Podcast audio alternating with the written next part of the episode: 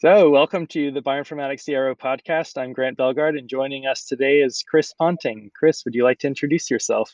Hi, Grant. Yes, my name is Chris Ponting. I'm from the University of Edinburgh. I'm the chair of medical bioinformatics here. Lovely, and and Chris was also my uh, uh, PhD supervisor many years ago, and uh, and then my, my supervisor for a second time a couple years after that. Well, you've gone on to greater things than I have, so well done. Oh, I, I don't know about that. so, um, yeah, so I just wanted to to talk about uh, some of the things that you've you've gotten into um, in in recent years, especially the uh, you know your move to ME CSF. I'd love to hear about that and what your thoughts are on um, uh, the comparisons that are being drawn to to post COVID syndrome. That's really interesting, and a story that really um, goes back uh, many years. So I was at university with a guy called Simon McGrath, and uh, some years later he got ME, uh, myalgic encephalomyelitis, um, and it destroyed his life, or at least his expectations and hope for the future. Um, I felt for many years I could do nothing about this as a scientist. Um, and then recently, uh, I was just thinking that perhaps um, the techniques of population genetics might be interesting and useful. Um, so I dipped my toe in it, and uh, eventually, after some years, some discussions, and bringing together many people from across the United Kingdom, um, we were awarded this year um, just over three million pounds to start a genetic study of myalgic uh, encephalomyelitis (ME). In the middle of that, of course, COVID comes along. It was apparent to many beforehand, and certainly more now, that there are some interesting overlaps between post COVID uh, syndrome or long COVID or whatever you want to call it and ME. After all, um, many people with ME report a viral infection um, before they, they come down with their syndrome. Um, and this is exactly what's happening now with, with long COVID. Now, I don't wish to say that long COVID is ME, it isn't, but some people may resolve uh, from long COVID into ME, which in this country as an adult, you need to have symptoms for over four months. But watch the space, basically. I, I know some people are doing some, oh, the beginnings of some genetic studies of long COVID. Um, and it's going to be fascinating to compare the genetic signals for ME with the genetic signals for long COVID. Are they different? Are they the same? Do they overlap but not completely, etc.?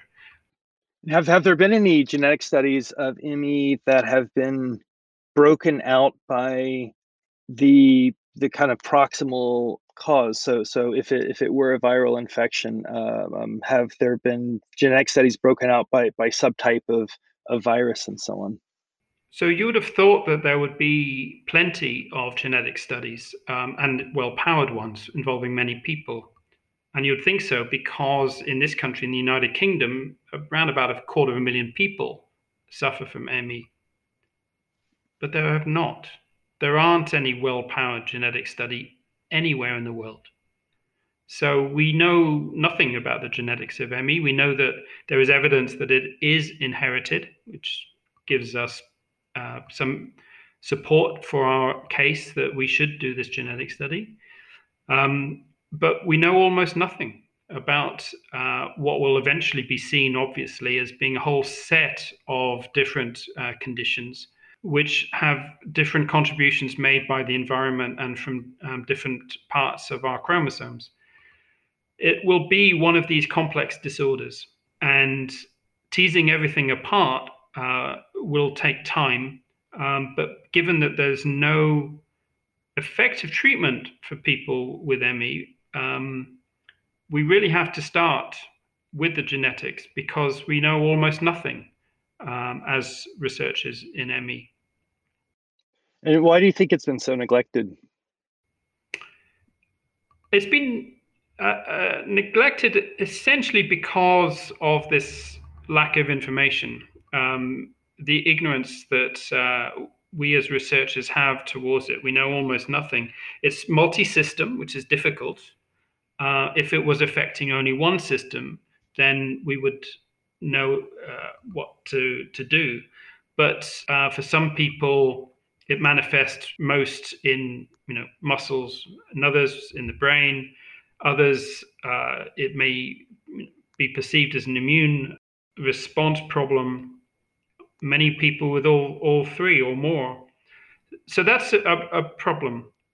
But also, there's been a problem with its diagnosis. It's a diagnosis by exclusion, meaning that um, it's not particularly easy to diagnose. And that means that often people are not diagnosed. Um, indeed, in the United Kingdom, the time taken on average to be diagnosed is about eight years. It's neglected because we know very little. So let's start finding out, is my view.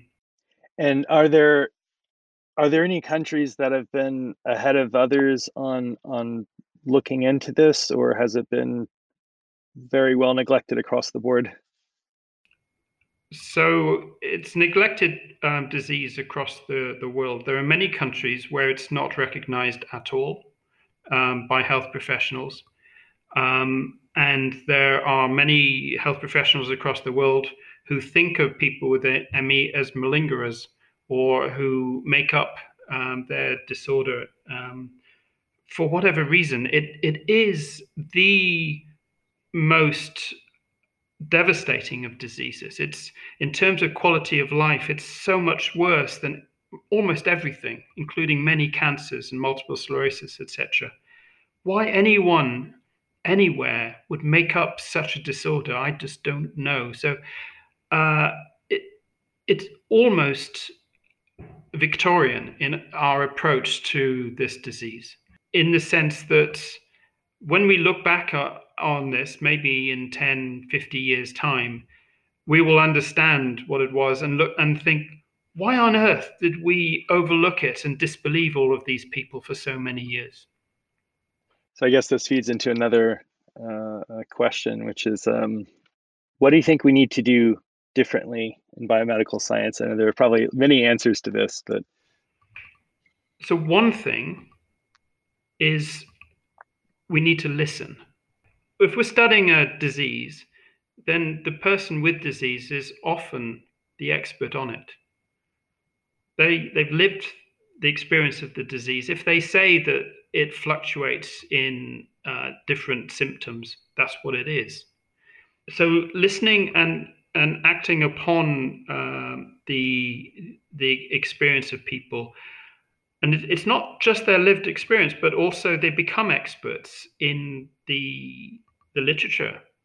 Um, they often, in, in, my experience coming in from the outside, has been that many people with ME, despite the fact that you know, they're fatigued and they have post-exertional malaise and often can't do things, even things like brushing their teeth, but they do get involved and read the literature, and they are experts in it. And so I've often gone to my friend or others or people with ME and, and asked their advice as to what we should do scientifically.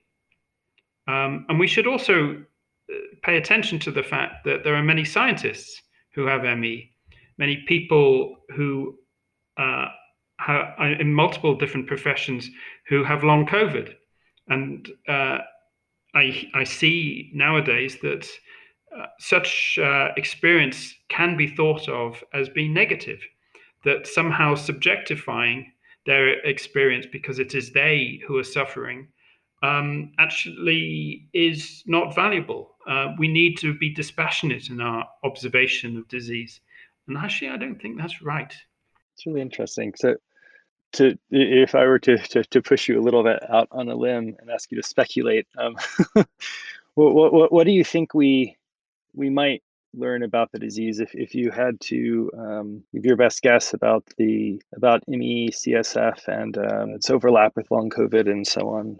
You don't have to answer this, but I so the I don't mind answering questions uh, which are all speculative. I think as scientists, this is what we do. We we do speculate, but in the knowledge that many things that we speculate about have no evidence for, uh, we put forward hypotheses. We which is a part of speculation. Um, and often we try and work out whether those are false. So, one answer to your question is that I would not be at all surprised if it were to turn out that there was a mitochondrial uh, component. So, as you know, the, the mitochondria is the you know the, the cell, the energy of of the cell, so the battery of the cell, and um, and if something were to go wrong with that, it would affect many different systems. It would affect the immune system. It would affect the, the nervous system. It would affect muscle, etc.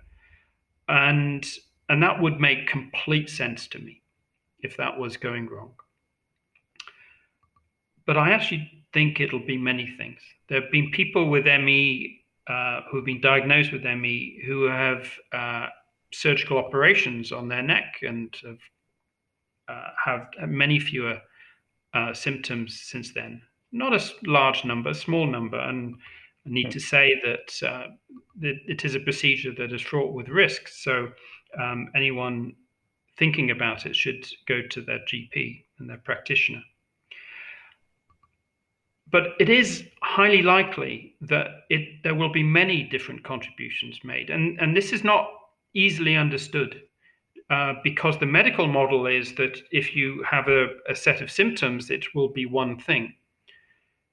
But from genetics, we know that many different things can break and manifest in the same way in a person. Uh, and there are many different ways in which the clinician can be hoodwinked um, by uh, symptoms into thinking that things are one thing and they're many. So I am willing to speculate um, on the basis of evidence, and thus far we have none. So, from our genetics, we will have some, I hope, and from there we will draw up the hypotheses and hope that many of the experts in those different fields will take on the challenge of seeing whether those are false or indeed real. And can you talk a bit more about uh, your your genetic study, uh, when uh, you know the design and, and when when you might uh, expect the results? I think the results will come in about two and a half years from now. What we will have done by then is to look at the DNA differences uh, in 20,000 people with ME in the United Kingdom. Um, uh, differences with respect to the general population. And we're very lucky in this country because we have something called the UK Biobank, where half a million people have had their DNA changes read out. And so all of that's been done. We don't need to look at those we would call controls. We only need to look at the 20,000 cases, the ME cases. Now, we had no idea how long it would take us to get to 20,000, and we haven't yet formally launched, but we have a registration page on the Decode ME webpage. Uh, and 20,000 people with ME in the United Kingdom have registered uh, for this, this study, um, which is outstanding. And the work that has been put in by charities and um, digital marketing companies, etc., to get us to that point, even before we launch, is, is fabulous, which gives me confidence that really we'll be able to go quite fast at, in the early stages. Um, what we'll find, I don't know. May we find nothing? Possibly, but we should look, and so we are. It's ending. What are your thoughts on how uh, communication from scientists has been handled with COVID nineteen? Um, with you know many preprints going out. I mean, there, there have been um, a number of preprints that have uh, influenced certainly the discussion uh, among the general public that wouldn't pass muster on review and and and so on. Do you think, uh, on the other hand, certainly science has moved much much more rapidly with this than I think anything we've ever seen before, uh, in in a positive way as well.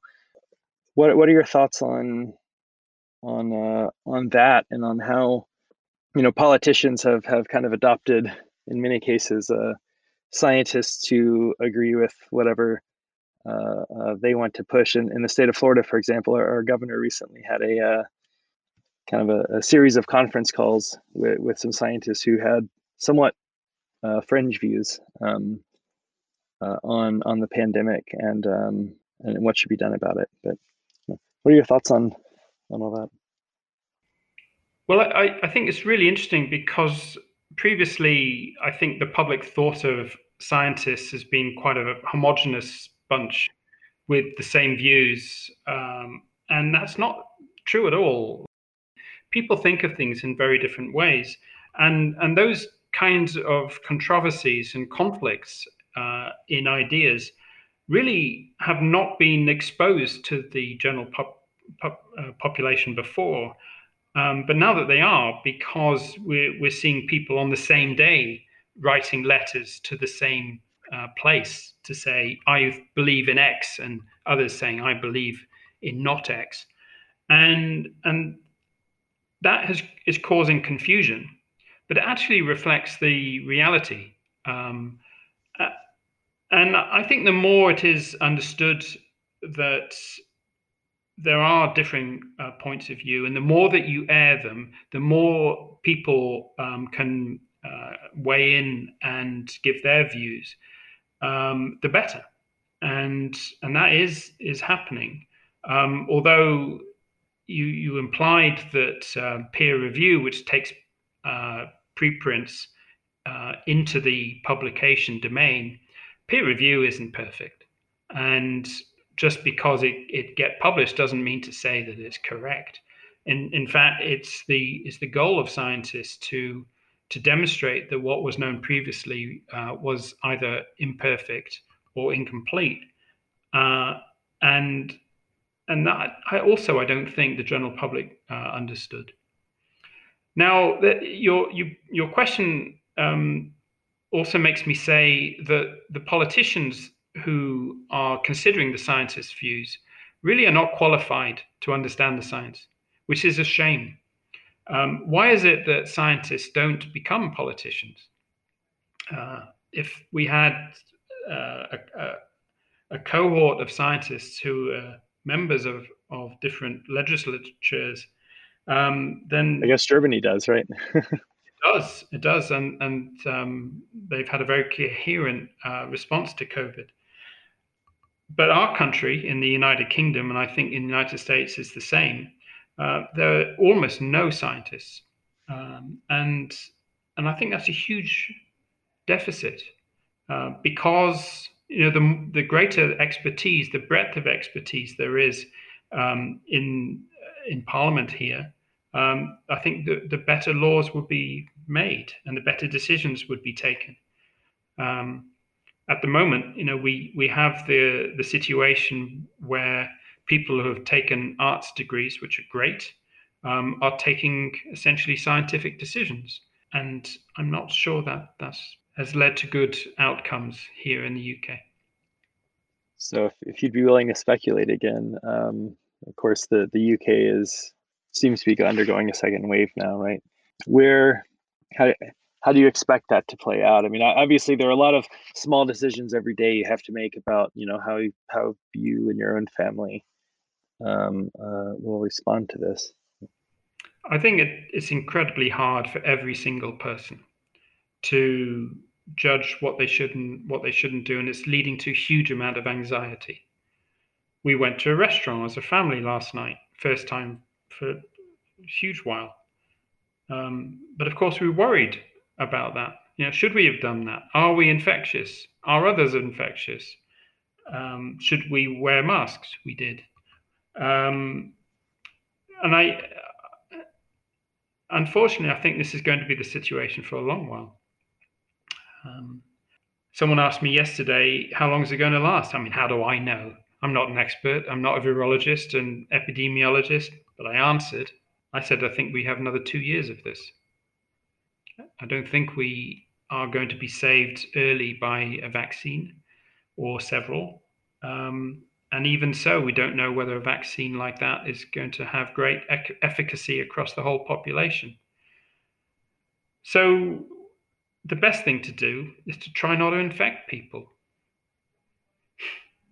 And people are finding this hard because they're used their freedoms. They're used to traveling the world. They're used to doing X, Y, and Z. And hate the idea that they're being told that they can't do it anymore. But a better idea is to protect other people. And I'm an optimist that that feeling of protecting others will eventually prevail. I, I do think there's been a um, bit of a move in that direction, uh, even here. Uh, I would say a few months ago was was probably the height of people screaming at each other uh, uh because they didn't want to wear a mask or whatever. But I think over time, people are realizing that the virus is real, and uh, if you don't, you know, certainly if you go out when sick and so on, you're you're you're kind of an a hole. So. So we had been, uh, we needed to be tested because one of the household had symptoms. And so we went to a drive in uh, testing facility locally. Uh, and that was a sobering experience watching the, the line of cars, watching the expense that the state uh, has put into testing so many people. Getting the result back within 15 hours was amazing. Oh, that's fantastic. It's unheard of uh, here. yeah. And it's not half an hour as it is uh, at airports in Germany, etc. Uh, or I mean, in Italy. Um, but that was a sobering experience, I think, for us all, and um, and brought it home to us how widespread um, this is. Uh, that yes, okay, maybe one in a thousand people uh, are infected at any one point, um, but that is a huge number. What are your thoughts on? I, I don't know if you've looked into this much. You don't have to answer if if if, if you haven't. Uh, uh, but but uh, what are your thoughts on on prevalence of of long COVID and uh, longer term consequences? I mean, it seems uh, there are a lot of contradictory numbers about you know exactly how different studies are are, are conducting surveys and, and um, uh, differences in definition and so on. This is a great example of where science actually doesn't know. Uh, it doesn't know how to define recovered for people with COVID.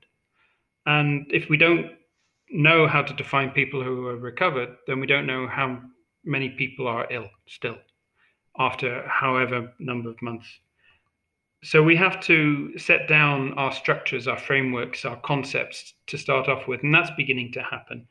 And upon those uh, are new studies that are going to be determining the proportion of people uh, who are unwell still. Now, there will be people who have been in hospital um, in intensive care who will still be ill. Um, and they are often going to have other conditions, um, and they will be very poorly for a long period of time. And then there are people who are going to be unwell essentially for the rest of their lives, just as people with ME are. And your question is really how what is the proportion of people who have been infected will be affected um, with ME like symptoms for the rest of their lives? Uh, it could be small. It could be of the order of 1%, which is the mortality rate as well. 1% of everyone is a large number. So if it's 10%, it's 10 times that large number. And we would have, in that scenario, um, a whole stratum of our society who would be unable to work, unable to look after themselves in, in many cases. A quarter of people with ME are bedbound or housebound. And if that's the case with some people with long COVID eventually, then that would be the case. It's it's a, horrifying thought that that might be the case. But people with ME look upon that as well as something which might be an opportunity for ME to be understood, but more importantly, with a huge amount of empathy and a fellow feeling that um, they've always been left alone by society. And through no fault of anyone, they might be joined by, um, by large numbers of others, which will mean that society will have to pay attention, which they haven't for so long. But I haven't answered your question. Uh, your question was what's going to be the health burden in the future? And the margins of error of an estimate are too large to know at the moment. I don't know. Right. Uh, yes. Speaking speaking of COVID, have you attended any any virtual conferences? I was a co-organizer of a conference over the last two days. Um, I think most people are zoomed out, um, being on Zoom or whatever calls uh, throughout the day. People, including myself, uh, by the end of the day, were just exhausted. That conference actually, however, had some energy to it. Uh, we made use of breakout rooms, and that was sort of randomly done. We allowed uh, you know people to interact in ways which were less formal, and we paced it, I think, quite well. At least the feedback said so. But conferences are going to change quite clearly, and we go back to the ecological uh, case that conferences actually have not been um, very good for our, our environment for many years, and I've contributed to that. Um, so we will continue to communicate in in that way, um, virtually on on conferences, and I think that's a good thing. We will miss one another. We will miss, you know, the looking one another in the eye and having a beer or whatever. But you know, that's a small price to pay really, for everything else that's going on at this moment and what's already happened over the last two, few decades. Right. Why do you think Zoom is so fatiguing? everyone has that that same experience. You know, you, you can be at a conference all day and it's fine, but if you're on on back to back Zoom calls for three or four hours, you're you're you're exhausted. I think in a conference you can zone out. You can kind of do what aquatic mammals do and switch your brain off and sleep for not sleep you know we don't sleep in conferences but you can at least uh, zone out mm. for short periods of time and then come back in and focus. Uh, if you've got a bank of 20 people staring at you you shouldn't really do that. And uh, and so you don't and you fix on what's going on uh, and I, I think that's that's very tiring. Um, so at the beginning of lockdown, when uh, you know we had back-to-back Zooms throughout the day, eight or whatever a day, um, I had to change that. I had to move to uh, them being more spread out. And as winter comes here, we're going to have to organize ourselves so that we can go out in the middle of the day and actually see some sunlight um, and uh, and get some exercise. So, going to have to plan our days differently. So, um, I guess on a completely different different note, um, uh, do you want to do you want to talk about your novel, or uh, will that be, a, be more of a surprise? uh, I'd forgotten I told you about a novel. I, I basically I've finished a novel. Um, I've not sent it to anyone. Uh, the first version was read by my wife, and uh, she was rather scathing about it, probably quite correctly. So there are now um, is a second uh, version, which is probably a bit more thoughtful and explanatory, um, and it, it's a dystopian uh, novel. It does derive from uh, a genetic story. Um, but it takes a whole bunch of quite broad subjects uh, from the ongoing ecological disaster that we're in, um, and has a theme that I thought was not particularly topical at the time, which was viruses. Uh, but now that it's done, it's complete. Uh, viruses, of course, now are, are de rigueur. Um, and so people might think that uh, I took inspiration from the COVID pandemic, but actually it wasn't the case. The idea is that it is the human race on the earth that is the virus that is infecting our biosphere. And so many um, species that are being driven to the wall uh, by our infection uh, on the planet. It's not a particularly nice idea. It's not a particularly new idea. I, I go on to say that there's more to it than that. Is that the the men of the human race are culpable.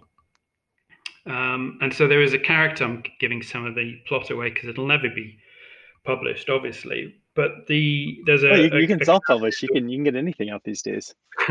I could self-publish. Yeah. Yeah. Um, there's a character, a woman, who who basically realizes that uh, one way of um, putting a handbrake on the ecological disaster was is is essentially to uh, try and um, hobble males of the human race, and so introduces a virus to do so, which targets the men only, and in so doing. Um, uh, does two things. Yes, it hobbles the the, the males um, and reduces the ecological disaster.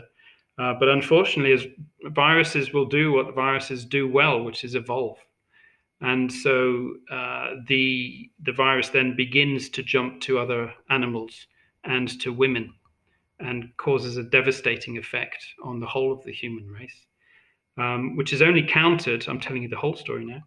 Uh, it's only countered by um, the introduction into the germline of uh, a mitochondrial-like entity, which uh, um, which targets uh, the the factors that have led the the males to be hobbled, um, and basically immunizes uh, some people, um, but these are only women uh, to the effects of of this virus. And so we have basically a matriarchy, whereas previously we had a, a, a patriarchy. Sounds really interesting. I, I would love to read it if. I'll yeah. give you a copy if you're interested. I haven't. I, I'm looking at it. I'm going through it one last time at the moment. Mm-hmm. That's great. Um, so maybe maybe that that feeds into to one question I like to ask, which is, uh, what would you do if you weren't a scientist? I mean, would would, yeah. would novelist be it, or something else? It absolutely. Um, I I've already started thinking about my next one. If I'm going to write a next one, um, I've actually enjoyed writing a lot because it is freeing. As a scientist, you have to write fact. The fact is you understand them. As a novelist, you can write anything, uh, and that freedom to to venture anywhere in your mind is, is wonderful.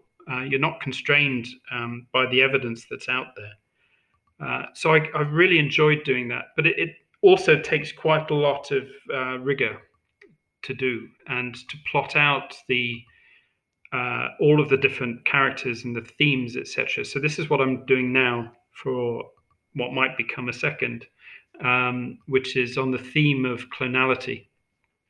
Uh, and the idea is that, and I haven't written a word of this, um, that a, a, a male um, clones himself thinking that he will gain immortality.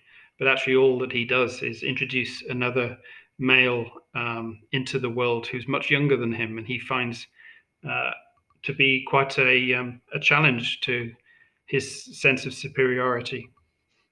Interesting, and and um, I'm guessing it's it's not in the same it's not in the same world as the first novel. It's a totally separate. No, it's a different world. Yes, which are uh, both empty of COVID nineteen. Right. what and what, what's your process like for that? I mean, do do you dream up all the the characters and, and the plot and so on before you start writing, or is it very iterative between the writing process and the um, uh, kind of picturing the world? So those two processes I've I've adopted.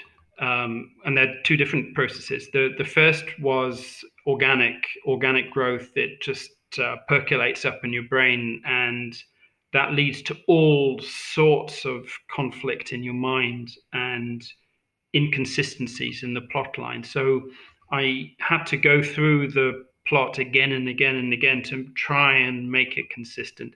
That took a long, long time. Um, so what I'm now doing is trying to ensure that the plot is uh, is cogent, uh, well thought out. The characters are uh, three dimensional, and their in- interactions with one another are well described, even before the first word is written. So let's see. Uh, the first way of working led to a full draft, a full version Um, the second way of working hasn't yet uh, generated a single word. So let's wait to see. That's great.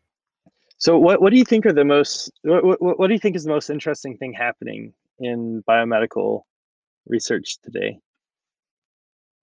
Or, or, or uh, you don't have to pick one, you can pick a few. I think the most interesting thing that's happening in, in research is how it's becoming much more immediate in its effects on the population because of COVID 19. There are researchers now who have you know, generated findings last week who have put them up as a preprint this week, who will know that through the media they will become to know be known by millions of people tomorrow. That immediacy of effect is changing the way that researchers are, are considered by the population, by um, governments, uh, but it's also changing the way that scientists themselves are thinking how they can do their science and how what effect and impact they have on others. A lot of science, of course, is a lot of science is done without thinking about what is the impact, what is the benefit, uh, immediate benefit. These are you know, blue sky science, um, and and that's a good thing. Um, so I think hopefully once COVID blows itself out, there might be an, a long-lasting impact on the idea that uh, that scientists should engage more with the population, work out what are the the issues that um, vex them most, and also uh, work on things that are are more impactful. Um, so that to me is interesting. It's more sociological than anything.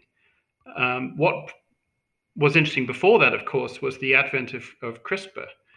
Um, this idea that as scientists in model organisms, from flies to mice to human cells, we could go in and edit and cut and paste and change DNA. And in that intervention, ask, well, what does this letter do out of our 3 billion? What does that letter do? And really, we hadn't had that ability before. Uh, and that, that really was game changing. Almost within months, uh, everything changed in genetics. And and where do you think that's that's headed? What what do you think is um, um, what what do you think will be the most impactful thing that comes out of out of uh, CRISPR and related technologies? I think all of those technologies are now giving insights into the world of molecules that we had never had before. What do I mean? I I mean that we've been able to observe we've been looking at cells and molecules and watching them go by and and prodding them and seeing what their response was but never really have we been able to intervene directly in a very targeted manner and have alongside the edited cells, the nor- the other cells, the wild type cells, and then um, compare them one to another and and actually see what is uh, going on. That may not seem to be a big deal, but absolutely it is. And it's taking biology, I think, one step closer to other types of interventional science, for example, in, in physics and chemistry, uh, where previously biology was much more observational. Do you think uh, we'll still be eating meat why as widely as we do today in in, in, a, a generation? No, we won't be eating meat uh, if we're still around a generation from now. Uh, I don't believe so. There will be a proportion of our population, as ever, that will uh, take up a large slice of our resources of the world. Um, but most people, I don't think, will be eating meat in a generation at least my vegan daughter would hope that we we don't eat as much meat then as now. And do do you think uh, CRISPR and related technologies might play a role there? I have to be careful here. I have colleagues who work in this area. Um, is is CRISPR going to have a, a long lasting effect on livestock?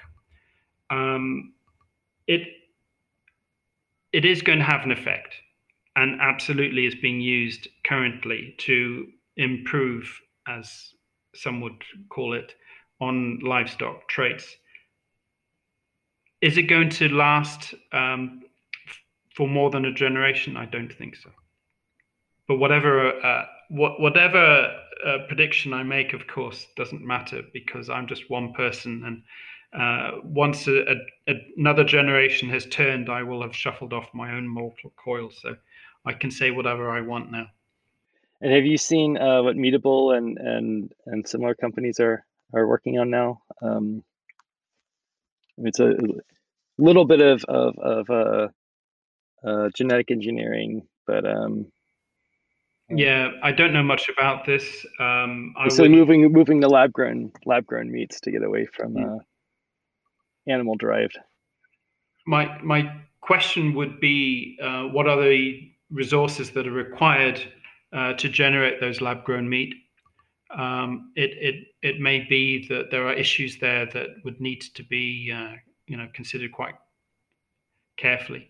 I mean, the, the best thing is simply not to eat meat or drink milk. I'm not a vegan, right? I'm I'm just saying that's the best thing for our, our world mm-hmm. going forward. If everyone were to make that same decision, uh, the whole world would be such a better place.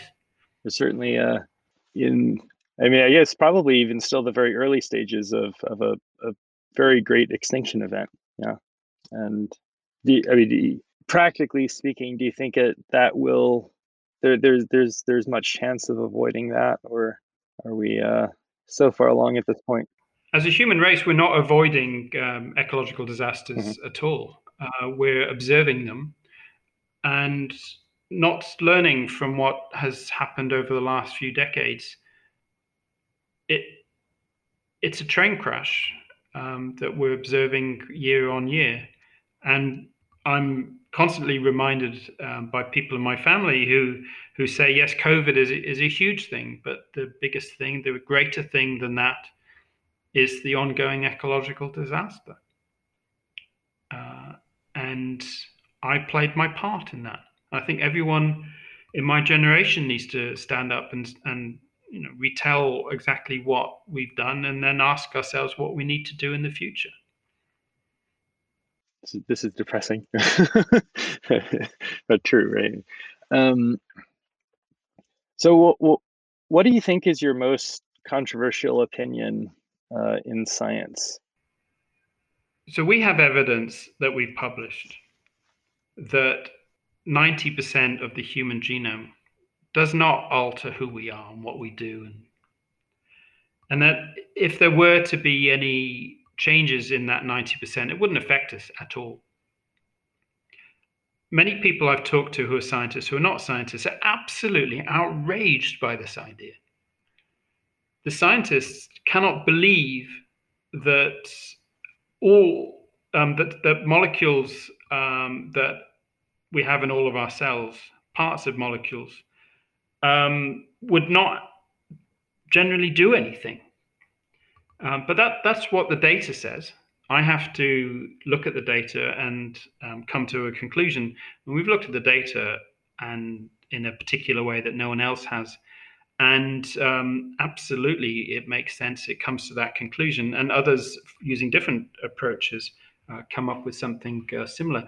So, interestingly, we as humans would like to be sort of perfect objects where um, uh, the you know the, the genetic code of uh, in our chromosomes are are in some way um, perfect machines. It's not true at all. Um, in fact, you know that there is a, an evolutionary argument which is well established uh, that as a population we're pretty poor at getting rid of bad mutations, um, and so we carry them in our population and pass them down through the generations often, more often than other species. Um, so, you know, we're, we're, certainly not the epitome of all animals in that respect. Uh, and and so I I think that's a really interesting view of the of the human genome. um, and not one that, as I said, every single scientist and every single member of the general public would agree with. Interesting. You've um, certainly ended up uh, in, a, in, a, very different place than, than than where you grew up as a as a child. Um, you know, going to, to moving to England and then to Scotland and so on from uh, Uganda. Where where do you think you'll retire? That's a great question. Where I'm allowed to retire by my family. um, where would I like to retire? I spent two years on the west coast of Canada, um, and the countryside there, uh, the variety of countryside from um, rainforest to you know, arid desert uh, in in just 100 miles or so is outstanding and outstanding beauty. Um, great people, the Canadians, and I quite like that. Uh, I won't be allowed, of course. You know, we'll have many more ties, family ties, inside the United Kingdom. Um, but I can always uh, you know, think of that as a dream and wonder whether that's going to happen or not. Um, England, unfortunately, I'm I'm less fond of England than I was, so I'm not going to retire there. Politically, I think um, it, it's not a place that I recognise um, as as the one that I grew up in.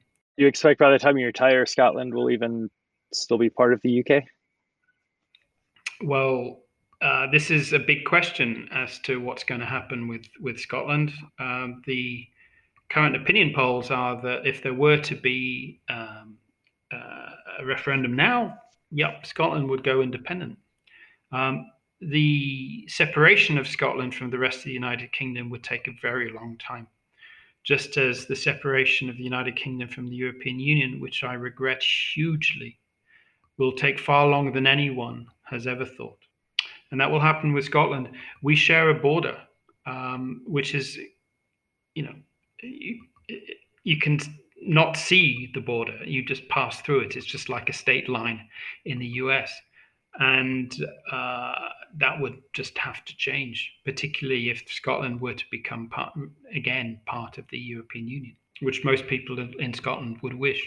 Just logistically, it seems like it would be difficult for them not to. It's such a small, it would be such a small country.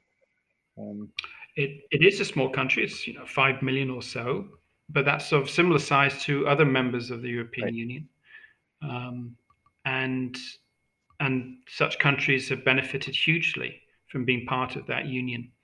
And I think sometimes we focus too much on large versus small, uh, equating them to important and not important. And um, Scotland's always been at the edges of the United Kingdom, and uh, and made much of that.